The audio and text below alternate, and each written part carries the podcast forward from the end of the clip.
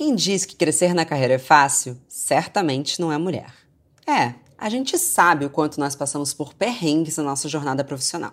Alguns dos principais são a falta de incentivo e de ambientes acolhedores que estimulem nosso crescimento. Mas calma, nem tudo está perdido. A Loft, uma das maiores startups da América Latina, está buscando mulheres incríveis para fazerem parte do seu time e vê-las crescer tanto quanto a própria empresa. Se você quer virar a chave da sua carreira em 2022 e se desenvolver enquanto vivencia desafios diariamente, lá pode ser lugar para você. Acesse loft.você/vagas e confira as vagas abertas. Truman Capote diz que o fracasso é o ingrediente que dá sabor ao sucesso. Eu completo alertando que podem falar o que for, menos que o universo não tem senso de ironia. Talvez o errado não tenha sido o resultado, e sim o plano que estava fora dos trilhos. Ser ruim um emprego não vai definir o sucesso de uma jornada profissional, mas pode significar que quem sonhou com essa carreira dos sonhos não foi você. Dói realizar que o curso de uma relação está fora do nosso controle, mas o amor da sua vida não te daria um pé na bunda desses. Dificilmente você começou esse ano pulando sete ondinhas, mentalizando seus maiores fracassos. Mas se fevereiro mal começou e você já sentiu que vai dar tudo errado, preciso te lembrar. Assim como não é porque está chovendo que você vai ficar molhada, não é porque você fracassou que você será uma fracassada. No final do dia, o que conta não são quantas rupturas você tem, mas sim o quão boa você é com a restauração. Bom dia, óbvios! Eu sou Marcela Ceribelli, CEO e diretora criativa na Óbvios, e hoje recebo a criadora de conteúdo e podcaster, Berta Salles.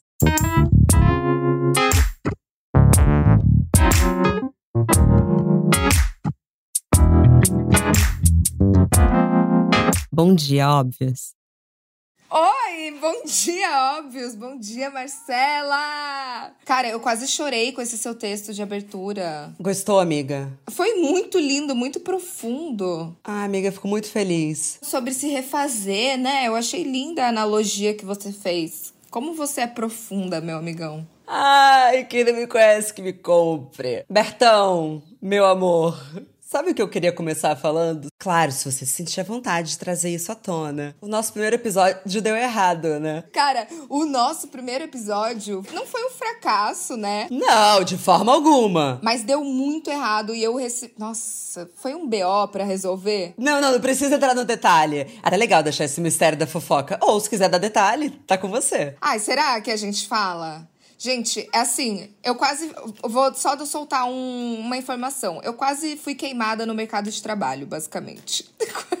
eu poderia nunca mais arrumar um emprego por causa daquele episódio. Ah, não, exagero. Amiga, eu soltei a língua de um jeito e falei dos. Ah, não, fui muito feia. Ela soltou fofocas porque ela se sentiu num ambiente seguro. Seguro, safe space. safe space. Culpa de quem? Da Marcela. É.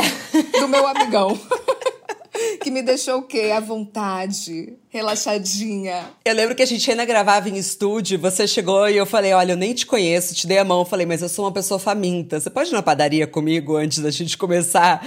E a gente foi numa padaria e foi maltratada pela mulher da padaria, lembra? Porque a mulher foi tão grossa com a Marcela, mas tão grossa, que eu fiquei assim, nunca mais voltei naquele lugar. Ah, eu vou direto ainda. Você gosta? Você gosta de ser mal atendida? Eu amo o pão com requeijão de castanha deles. Eu nem comi nada aquele dia. Além da gafe do podcast, você comete muitas outras gafes? Porque gafes são pequenos fracassos do cotidiano, né? Nossa, claro que eu cometo muita gafe. Não, vou contar a última que eu fiz. eu tava gravando um clipe, um videoclipe, e aí eu era uma das atrizes do videoclipe, né? Porque fiz Wolf Maia e tal, pra quem não sabe. São anos de carreira. É sério? Não. Ah, não, porque eu fiz tablado. Poucas pessoas sabem sobre isso. Sério? Aham. Uhum. Para. Ah, eu sabia que tinha alguma coisa de teatro em você, minha amiga. É porque eu não falava, né? Quando eu era muito novinha, tipo, até os meus 11 anos, eu era muito tímida. Tipo, você me colocava num ambiente, eu não falava com ninguém. Eu era muito tímida. E aí eu fui pro teatro para começar a falar. Aí deu errado, porque hoje em dia eu falo demais. Não, mas ficou perfeita. Aí, o que que aconteceu? Eu tava na gravação do videoclipe, pra fazer as cenas de atuação, a gente tava ouvindo umas músicas pra incentivar, né? Pra estimular a galera, não sei o quê. E aí, tava gravando uma cena numa cozinha, assim, era uma cena onde eu chavecava um dos meninos. E aí, de repente, alguém falou assim: ai, ah, vou soltar é, uma outra música aqui. Aí colocaram a música. E aí eu só virei e falei assim: caralho, que merda de música é essa? E aí a, diretor, a assistente de direção virou pra mim e falou assim: Amiga, é a música do clipe. Era a música que... do clipe que eu tava gravando. Você acredita, minha amiga, que eu fiz essa palhaçada? Essa foi minha última gafe, daquelas que você deita a cabeça no travesseiro e fica lembrando e vem, dá um vermelhão assim, sabe? Dá um nervoso. Cara, isso que é muito delicado da vergonha, né? Ela é um machucado dolorido. Assim. Você vai antes de dormir, você lembra, você faz ah, ah, tipo assim, não, não, não. Eu faço sons, eu emito sons assim, quando eu tô, tipo, eu lembro, eu fico tipo, ai. Mas eu acho que tem uma capacidade que é muito incomum comum com pessoas que trabalham com humor igual você, que é uma capacidade de rir de si mesmo. Existe, porque eu acho assim, tudo que acontece de gafe, vergonha que eu passo, eu gero conteúdo em cima. O que é ótimo. Mas no meu íntimo, quando eu tô sozinha tomando um banho ou deito a cabeça no travesseiro, eu, eu lembro, eu fico muito mal. Eu fico, tipo, vermelha, assim, daí eu começo a pensar, eu fico, ai, ai, conturbada dou um berro e passa. Mas assim, eu fico sentindo a parada. Fico com vergonha, né? De mim mesma, no caso. O que eu sinto, pelo menos, é que no íntimo todo mundo se tortura mais. Mas o alívio cômico também é uma boa barreira, né? Eu, é, recentemente passei por uma situação que, tipo, começou a ficar um clima tenso e aí eu não conseguia parar de fazer o alívio cômico, sabe? Você tenta. Eu vou trazer a piadinha, sabe? Mas é, o alívio cômico, ele é perfeito. Ele quebra o gelo, né? Assim. Eu acho que o dia que a gente gravou também, que eu falei aquele monte de baboseira, a gente não percebeu porque a gente tava rindo muito de tudo. Mas eu acho que, assim, pensando na nossa construção como pessoa, pessoas, nos nossos vários marcos da vida, o primeiro que eu acho que é muito errado, que dá uma ideia de fracasso totalmente errada pro resto da nossa vida, é a escola. Você foi boa aluna? Eu fui boa aluna até a quarta série. até a quarta série?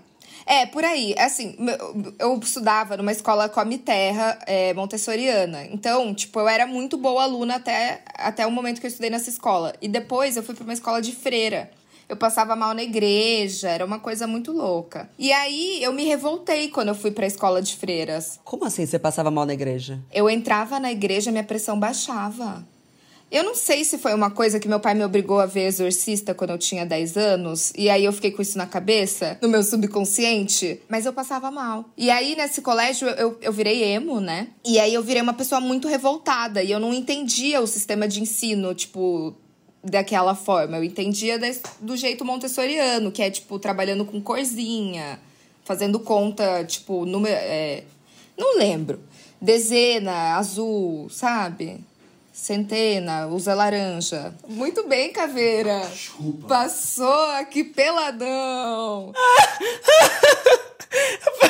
Eu não acredito que a Berta transou e tem um cara ali transei, ele é meu amigo, ele não, eu não transei. A gente não transa. A gente não transa, a gente é bons amigos. Ô, oh, pega um café pra mim, por favor. Então, você quer alguma coisa? Tem café na térmica. Você já comeu? Já. Desculpa, amiga. Não, eu que peço desculpa aos ouvintes que eu não pude é, manter o, o costume com um homem passando sem camisa atrás dela. Foi muito bom, a sua cara foi maravilhosa. Momento gafe, mais um dia falhando e fracassando. Mas prossiga, meu amor. Ah, é. Aí eu tava contando, né? Aí na quinta série eu virei uma péssima aluna, mas é porque eu fiquei rebelde e eu era meio contra aquele sistema de ensino e tal.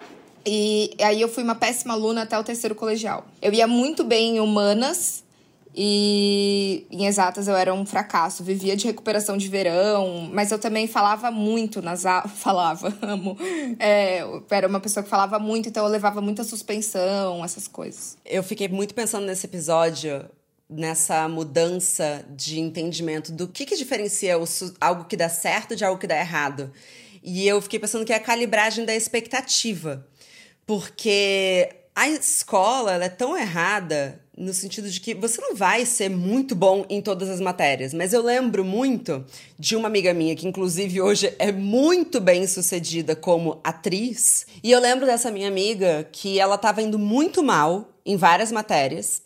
É, E ela não queria repetir de ano por nada. E eu lembro de uma mudança drástica, assim, ela parou de sair com a gente no final de semana, ela virou a estudiosa porque ela queria passar de ano. E aí ela repetiu por poucos pontos. E no que ela repetiu, ela falou assim: Quer saber? Então não quero mais estudar, não. Já que é isso, não vou nunca mais. Que eu levo em consideração o processo? Como que ela chegou até ali, sabe? Ela tinha sido transformada. Se ela tivesse passado de ano, se tivessem relevado poucos pontos, talvez ela tivesse mudado a relação dela com o ensino. enfim, como é errado, né? É muito errado. Eu estudava numa escola, depois no colegial, eu fui para uma escola que tinha ranking. Tinha a sala A, onde estudavam os 50 melhores, e as outras salas eram divididas com, com o resto. E eu, uma vez, eu fiz uma prova de física e eu fui a última, eu fui a 370 da prova. tipo, eu fui o número 370. Entendeu? E aí eu tinha uma parada que eu acho que eu desenvolvi nesse período, desde que eu fui para a escola de freira, que eu desencanei de estudar, porque eu não queria me esforçar porque se eu fosse mal me esforçando, eu ia ficar muito frustrada. Então eu já falei, ah, eu já larguei mão. Então eu vou fazer o básico, entendeu? Eu vou fazer tipo o que dá e passando tá tudo certo.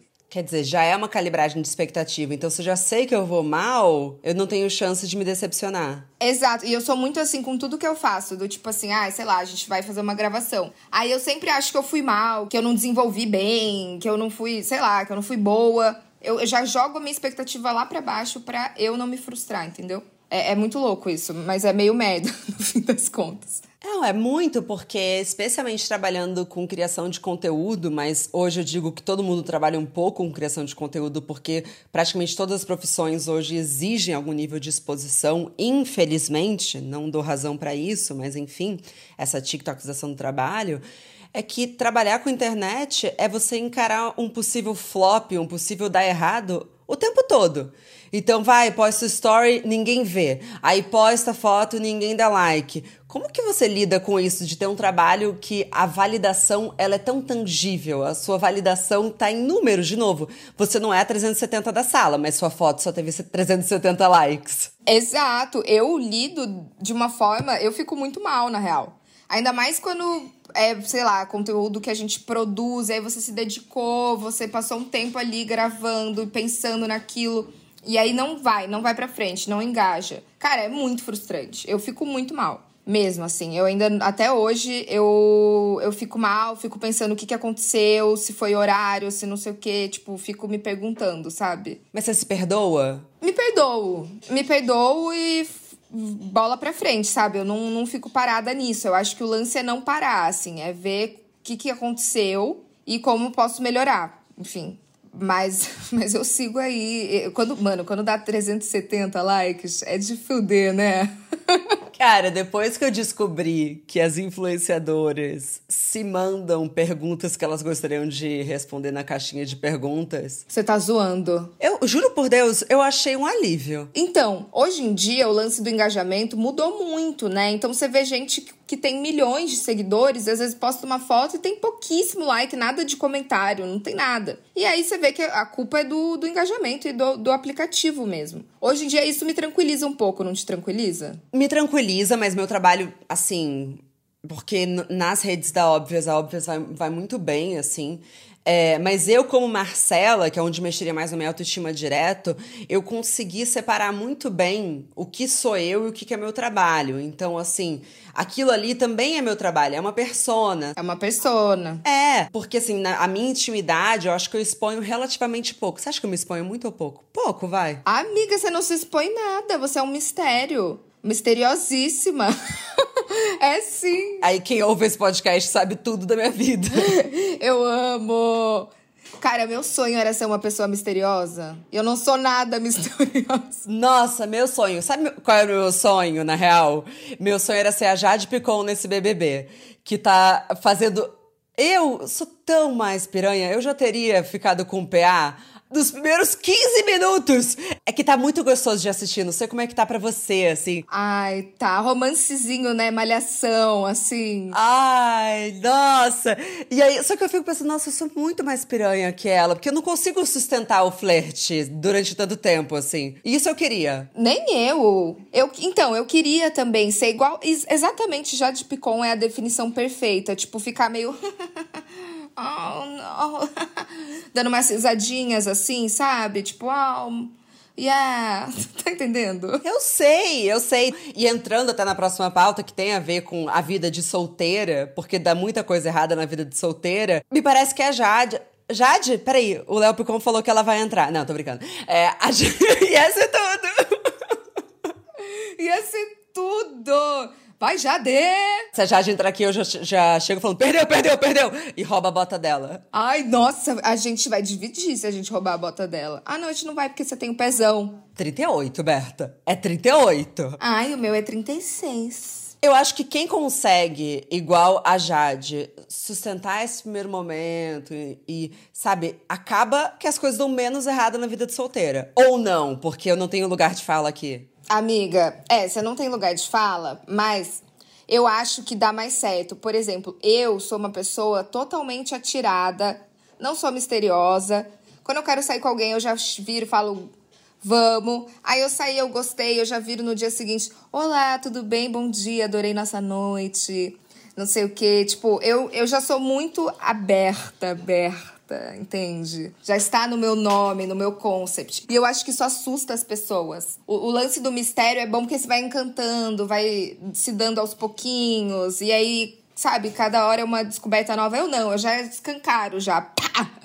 Eu sou assim e pronto, toma. Ou chupa ou cospe. Não, eu também sou assim, mas eu acho que também tem encontros de pessoas muito abertas e é muito ruim quando você é aberta, especialmente quando está se relacionando com homens héteros, porque quando eu era solteira, eu tipo assim, vamos lá, eu quero ser apaixonada por você durante um final de semana. E geralmente pros homens é tipo, pô, tá apaixonadona. Não, eu não quero namorar com você, eu quero fingir que a gente namora durante 24 horas. Sim, amiga, só quero tipo ter uma conchinha gostosa por 24 horas, fazer um carinho, cê, sabe, uma coisinha gostosa, ou que seja uma vez por semana. Sabe? Mas a, o homem hétero cis não consegue lidar com isso. Ele tem um grande problema com isso. Então, no geral, né, que é o que eu, com os que eu me relaciono, nossa, eles se assustam muito fácil com qualquer coisa, qualquer demonstração de afeto, sabe? E eu sou muito afetuosa, então eu faço jantar, eu dou marmita, eu, sei lá, tinha um que eu tava pegando, falou que tava com problema para dormir, fui lá comprei um óleo essencial de lavanda e dei para ele. Terceiro encontro? Terceiro encontro, mas o que. Mas qual o problema, sabe? Por que, que isso significa, então, que essa relação tá fadada da errada porque já começou um jogo de poder, sabe? É, e eu odeio jogos, odeio. Odeio na minha vida, odeio jogos. Tem uma coisa que eu odeio na vida, são jogos. E o que, que você faz quando um date dá muito errado? Você teve algum date recentemente que deu muito errado? Cara, tive. e foi na minha casa. Ai, meu, o menininho. O menininho se emocionou, sabe? Ele veio aqui, aí ele ficou meio nervoso, eu acho. Tipo, ele acho que me, meio que me admirava. Que, que óbvio. Que, óbvio. óbvio. É que eu ia falar, ah, mas depois assim, não, é óbvio que ele te admirava. Ai, amiga. Que tudo, obrigada. Não, mas assim, é que ele, ele me colocou, acho que num lugar, e aí ele ficou nervoso. E aí o negócio dele não funcionava, minha amiga. Não subia por nada desse mundo. E ao invés dele virar e, tipo, trocar uma ideia ou falar assim, vamos fazer outras coisas, vamos, vamos se, se beijar, vamos, sabe? Sei lá, vamos fazer outra coisa. Não, ele ficou travadaço. E aí ele ficou sem graça. E aí ele trabalhava numa, num negócio de publicidade para um reality, tá? E aí a gente começou a assistir o tal do reality e tava muito chato. E aí eu comecei a ficar irritada, porque o menino, depois de brochar, ficou sem graça. E aí eu falei, ai, cara, eu quero dormir e tal, quero, sabe, vai embora. Daí ele foi embora. Ah, mas não é tão desastroso. É ruim. É que eu acho que nesse caso, você lidou com quando a coisa dá errado E o ego influencia. E o ego masculino faz com que os homens tenham mais dificuldade de admitir quando algo dá errado muita dificuldade, porque é isso, ao invés de tratar como algo normal e que acontece, porque de fato acontece, gente, pelo amor de Deus. Acontece de broxar, acontece de na hora você não tá afim e tá tudo certo. Mas ao invés de agir normalmente, a pessoa cria uma barreira e aí fica travada e aí não quer mais conversar e não quer mais se comunicar e aí fica aquela coisa estranha e aí acaba o clima, sabe? O pior date da minha vida teve bem a ver com isso. Mas basicamente eu fui para uma festa com esse menino e ele desapareceu. Aí a minha amiga que tava comigo começou a falar: "Má, eu acho que ele foi embora com alguma outra menina". Eu falei: "Mas ele me chamou para essa festa, não é possível, né? Não é possível que seria tão lixo". Ela falou: "Ele foi embora com outra pessoa". Eu falei: "Não, é, ele, ele não vai, não vai fazer isso comigo, não vai fazer isso comigo, não vou ser tão humilhada. Aí eu comecei, a porta do banheiro tá fechada há muito tempo. Aí a minha amiga, ai, Marcela. E essa minha amiga me conhece desde que eu tenho 10 anos, assim. Ela é minha amiga desde que eu era muito pequenininha. A gente estudou anos na escola juntas. Ela falou, ah, tipo assim, Marcela, para de contar a história pra você mesmo. Você acha que, é que o menino tá preso no banheiro? Tipo, você tá louca? Falei, alguém tem que arrombar a porta do banheiro. Porque ele não, não me deixou nessa festa pra sair com outra menina. Alguém tem que arrombar a porta do banheiro. Ele tá lá, ele tá desmaiado lá. Ele tava desmaiado lá, amiga. Ele tava? Ele tava desmaiado lá. Olha, tá vendo quando você cria uma coisa na sua cabeça, ela se torna verdade. você acredita nela? Eu amo positividade tóxica, né? Bota na sua cabeça e as coisas. Ele tava num date, porque eu pensei positivo, Deus botou ele desmaiado no banheiro. É o segredo, o nome disso. O segredo. Leiam, gente, o segredo surreal. Foi péssima a situação, mas eu fiquei tão feliz ele não tá, não ter me deixado com, com outra menina no banheiro. Eu pensei, ufa, foi só um desmaio. Ai, bens a Deus, só desmaiou. Graças a Deus, foi só um PT. Não, mas é muito melhor, né?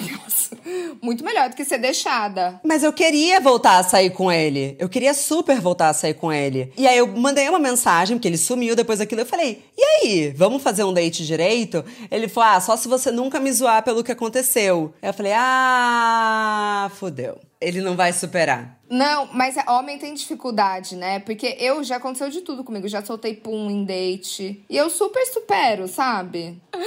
Teve uma vez que eu tava transando e aí eu soltei um punzinho. Daí eu falei assim: ai, soltei um punzinho. Daí o cara falou assim: ai, que bonitinha, que fofa. e me deu um beijinho. Mas foi pum de pepeca ou pum gases? Não, amiga, pum anal. Mas o, você falou de date desastroso, teve um que eu fiquei muito puta, que eu já contei essa história mil vezes em vários podcasts. Ai, vários.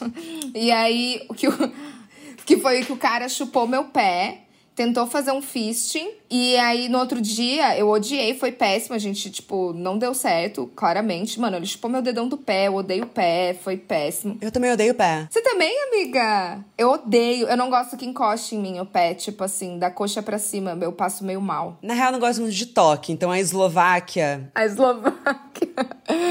ah. A Eslovaca e o Lucas, eu odeio aquele casal. Eles são péssimos. Você viu eles dormindo de mão dada? Ah, me poupe. Não, não vi. Ah, eles dormiram de mão dada. Ai, que preguiça. Mas continua, aí ele fez um fisting.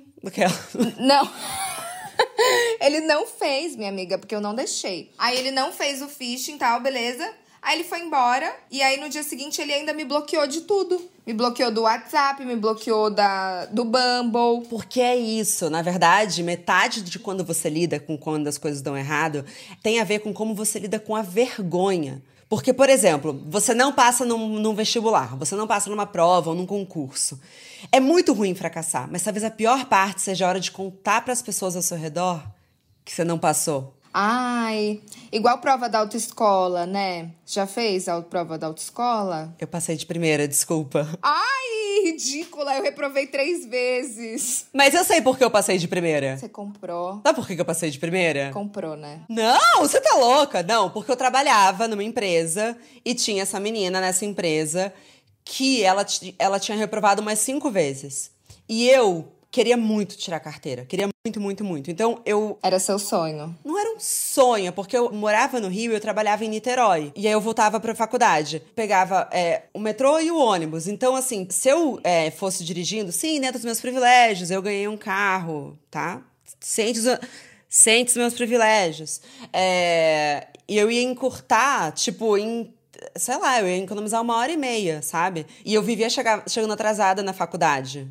Porque atrasa o ônibus, aí, enfim, eu tava quase reprovando numa matéria por falta. Enfim, eu queria muito ir tirar a carteira de motorista. Não era um sonho, tanto que eu só fui tirar com, 20, com 21. Ia te ajudar muito. Eu botei na minha cabeça. E aí essa menina fez o que você não pode fazer caso você queira que eu fale em algo. Porque ela já tinha reprovado umas cinco vezes, a gente estava almoçando, e eu falei: não, eu acho que. Eu fiz a aula hoje e eu acho que eu tô pronta. Eu acho que talvez eu consiga passar. Talvez não de primeira, mas talvez de segunda, sabe? Ela fez assim, ó.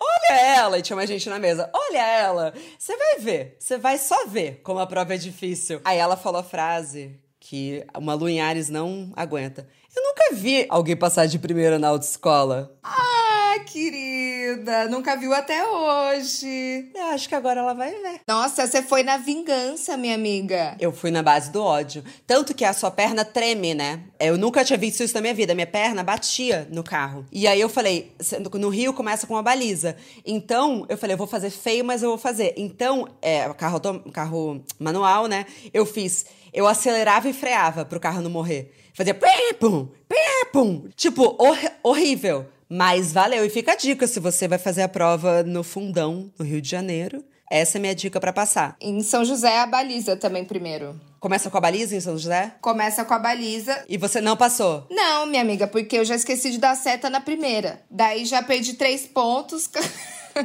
não é que eu esqueci, eu demorei um pouquinho. Aí a moça já considerou como se eu tivesse esquecido. Aí teve a segunda vez que eu fiz, foram três. Na segunda vez, minha amiga, eu morri o carro na valeta, liguei ele engatado e peguei a contramão. E aí, claramente, eu não passei, né? Aí a mulher só falou assim: para esse carro! Não dá pra você continuar.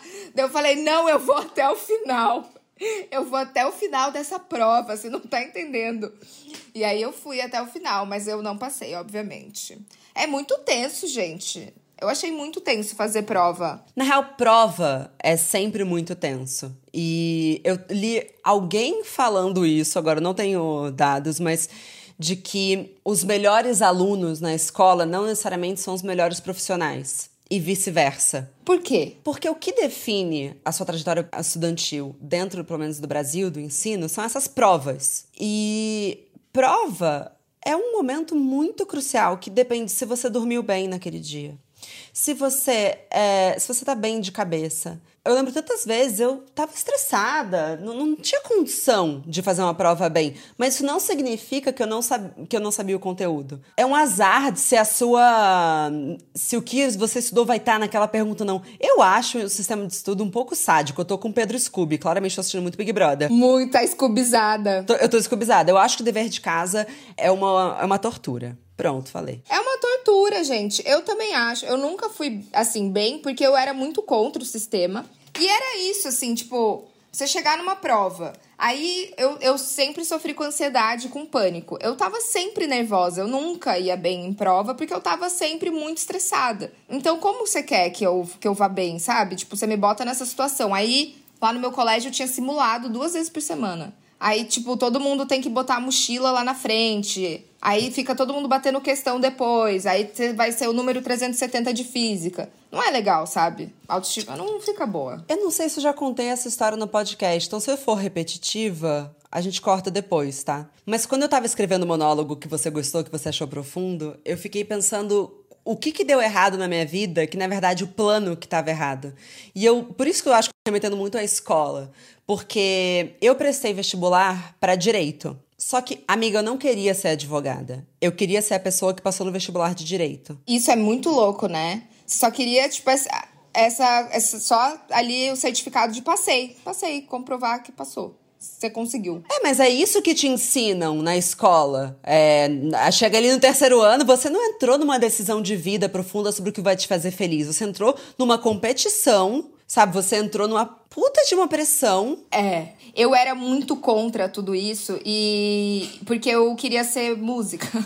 Eu queria cantar, eu tinha uma banda. No colégio, no colegial, eu tinha uma banda de, de rock só de meninas, cinco meninas. E aí, eu queria ser cantora. E ninguém respeitava isso, sabe? Tipo, porque eu estudava nesse colégio que era. Muita gente já tinha passado no ITA, era aquela coisa, vai passar na USP. Aquela pressão super, sabe? De entrar no fucking ITA.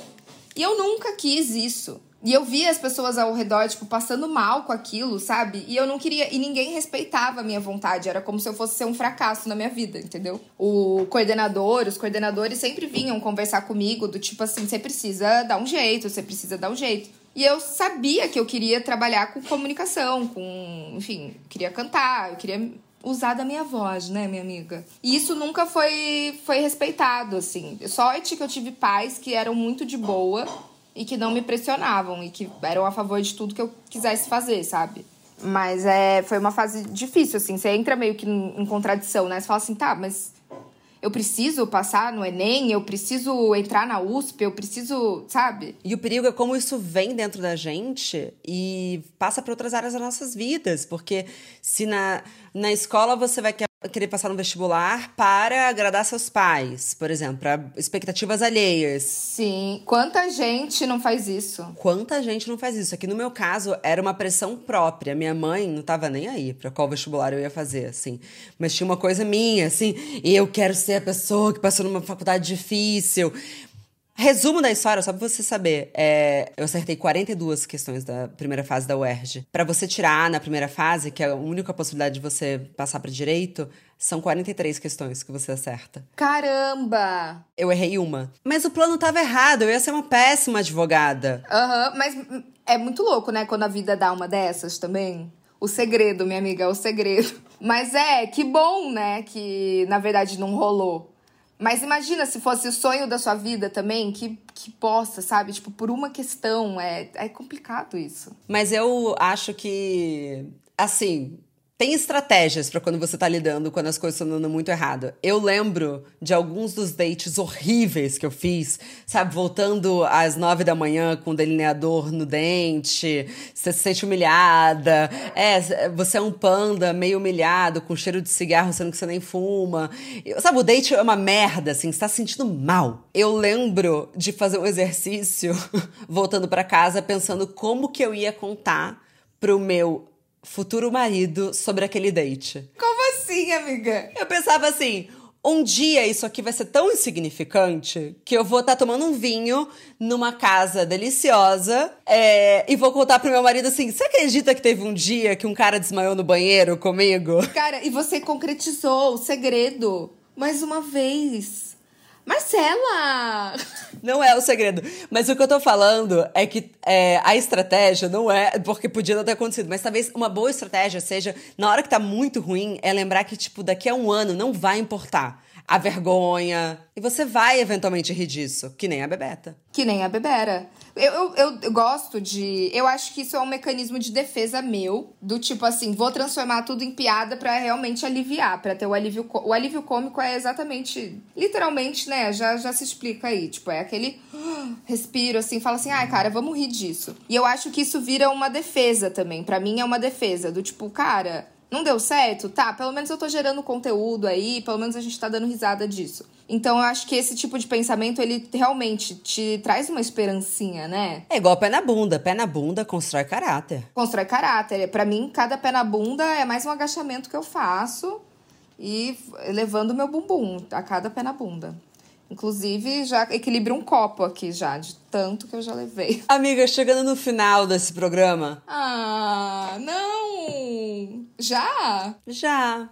Queria saber de você. Você tem um kit SOS, deu tudo errado? Para coisas do cotidiano, tem alguém que você acessa, você pede ajuda, como que é para você? Tá, quando dá tudo errado, eu tenho uma amiga que eu sempre ligo para ela que é a Vicky, e ela sempre me acalma. Então eu sempre ou eu ligo pra Vicky, ou eu vou comprar uma garrafa de vinho e vou botar uma música e vou, tipo, sei lá, assistir minha série preferida ou botar minha, minha playlist preferida e ficar bebendo e pensando. Mas aí eu faço isso, assim, eu boto, tipo, uma música gostosa, uma série boa e fico tomando vinho. Às vezes eu escrevo um pouco para me aliviar também.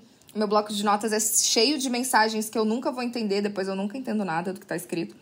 Mas eu vou soltando uns alívios ali. Nossa, como ajuda a escrever, né? É impressionante como ajuda. Eu gosto muito de escrever é, cartas que nunca mandarei. Não, não é fofo, na verdade. É bem agressivo às vezes. É? É do tipo, vai se fuder, Marcela. Não, mas quando eu tô com muita raiva de alguma situação ou alguém, eu jamais Jamais não, acontece também. Mas é, eu evito ao máximo confrontar quando ainda tá muito quente algo. Ah, você espera e aí você, tipo, faz uma discussão ali sozinha no e-mail. É, só que muito da impulsividade tem isso. Você precisa tirar algo de você. Então eu pego um papel, uma caneta e começo. a E aí eu não preciso ser madura, ele não preciso.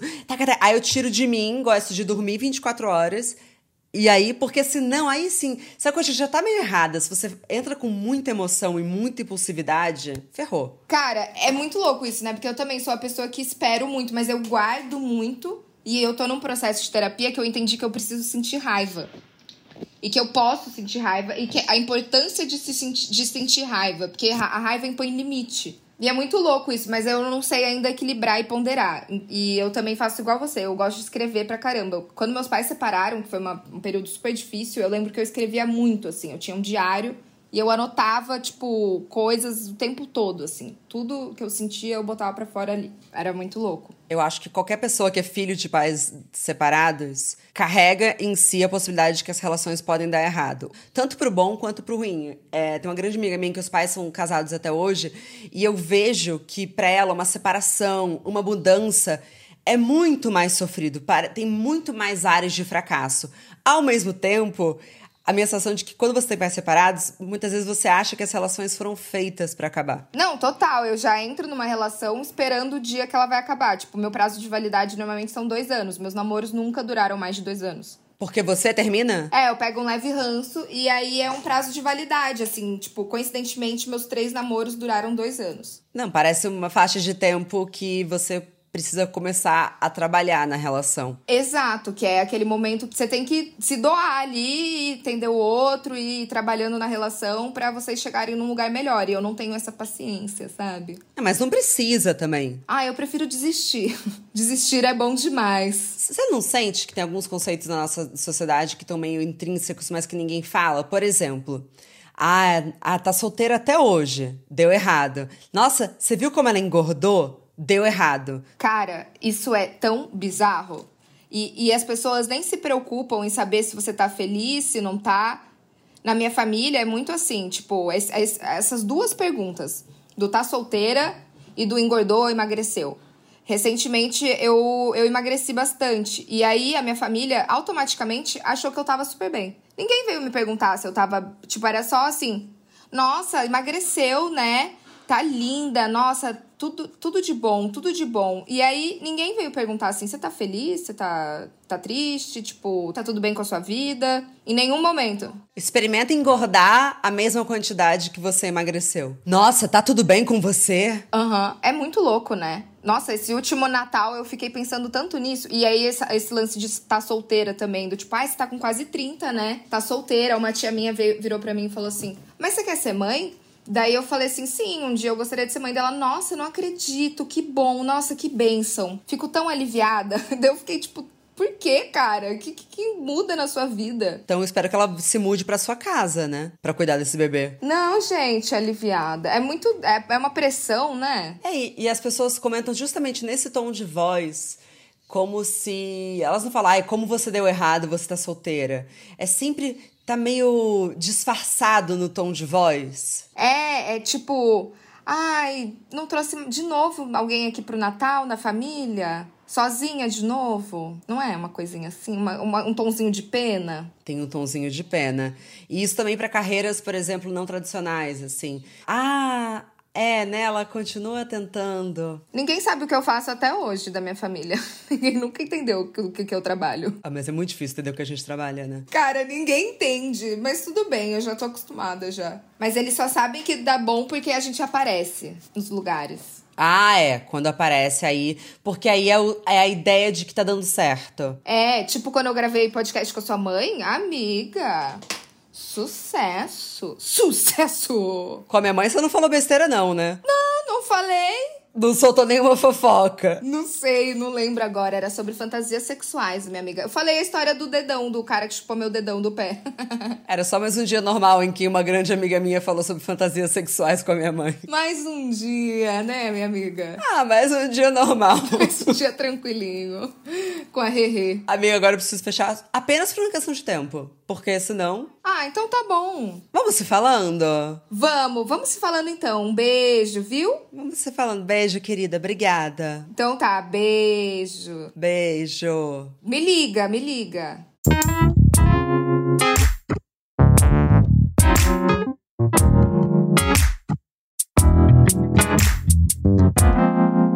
Muito obrigada também a você que nos escutou até aqui. Mas a nossa conversa não tem fim. Continuamos semanalmente na nossa newsletter, que você pode se inscrever no www.obvious.cc, no Instagram, arroba e com comentários e sugestões sempre com carinho, no bomdia.obvious.cc. Bom dia, Obvious!